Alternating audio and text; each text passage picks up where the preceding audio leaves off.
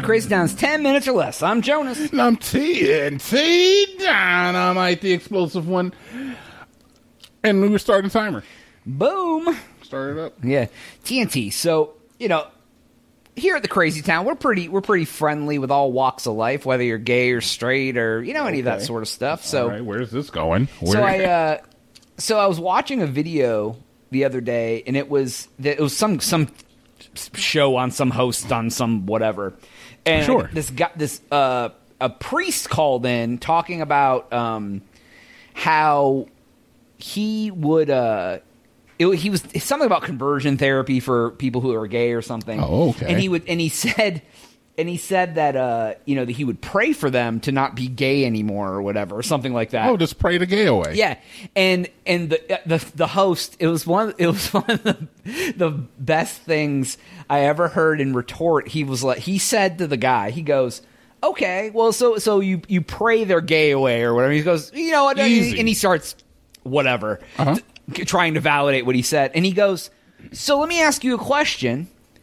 How hard and long would I have to pray to turn you gay?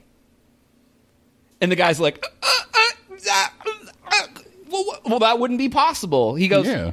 Fair. well, if I can't pray you gay, then how can you pray somebody straight? And the guy was just like, I was like, boom, roasted. Like it was just like he just because it was it was just so perfect because it, it turned it around. It, it, it, it's, it's, you know what? Hmm. This is the case of like, I, look, Jonas. I have a PhD in bullshittery. right, right. I feel like- So when I hear that, like my first response is like, "Well, that's an easy bullshit." But of course, he missed his opportunity there. He looked like an idiot and de delegitimizes the whole pray to gay away community, which they should be. Right, right. it's right. awful. so I'm not going to take the devil's advocate on this. Right, right. Even Like- though I have a good bullshittery answer, I'm not going to do it. I'm just going to say, "Good." The guy should have been taken wrong.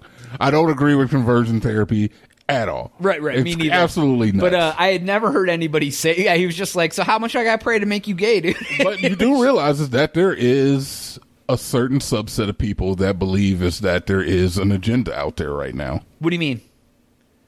An agenda like we're not what? we're not familiar with the gay agenda.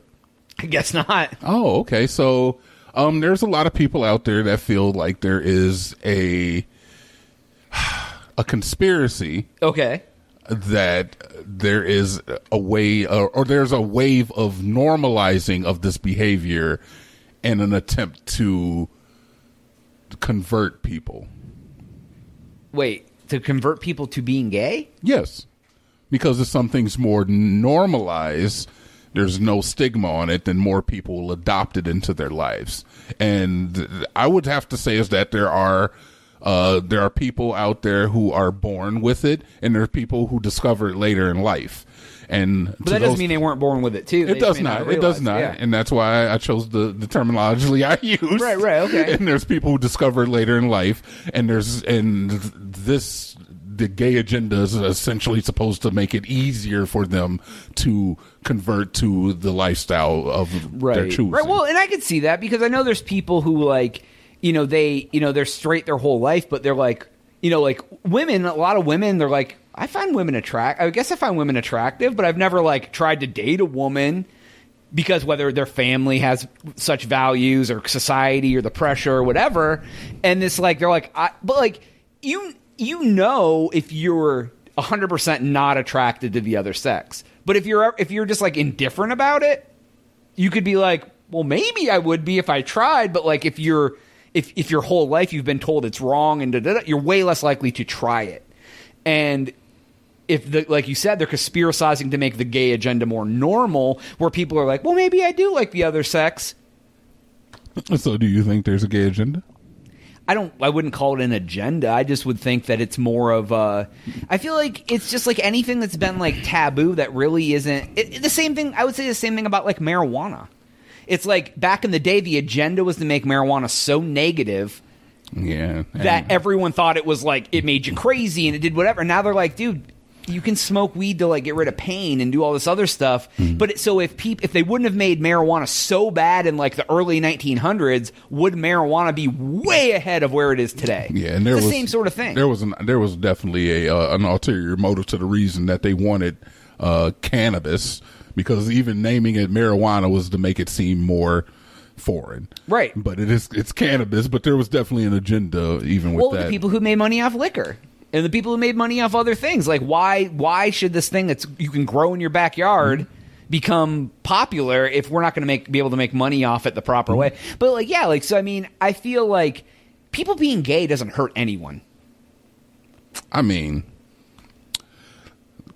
let's let's put it like this. Now, I, okay, so first off, I, wanna, I feel like I have to put a disclaimer out there. Right. I would say that if everybody were doing it, wouldn't that be The population would end exactly because there'd be no procreation. exactly? So I mean, I see the point. It could it can hurt humanity If- overall as far as longevity because mm-hmm. there aren't as many people procreating. Mm-hmm. Mm-hmm. But And- as far and- as like the act of being gay, like So, whatever, in in the interest of self preservation, I could see the country pushing heterosexuality only because already in heterosexual relationships, less people are getting married. There's less children being born. We're going down the same uh, route that China is going down, where we're having difficulty finding people to procreate with each other and produce the, the next generation.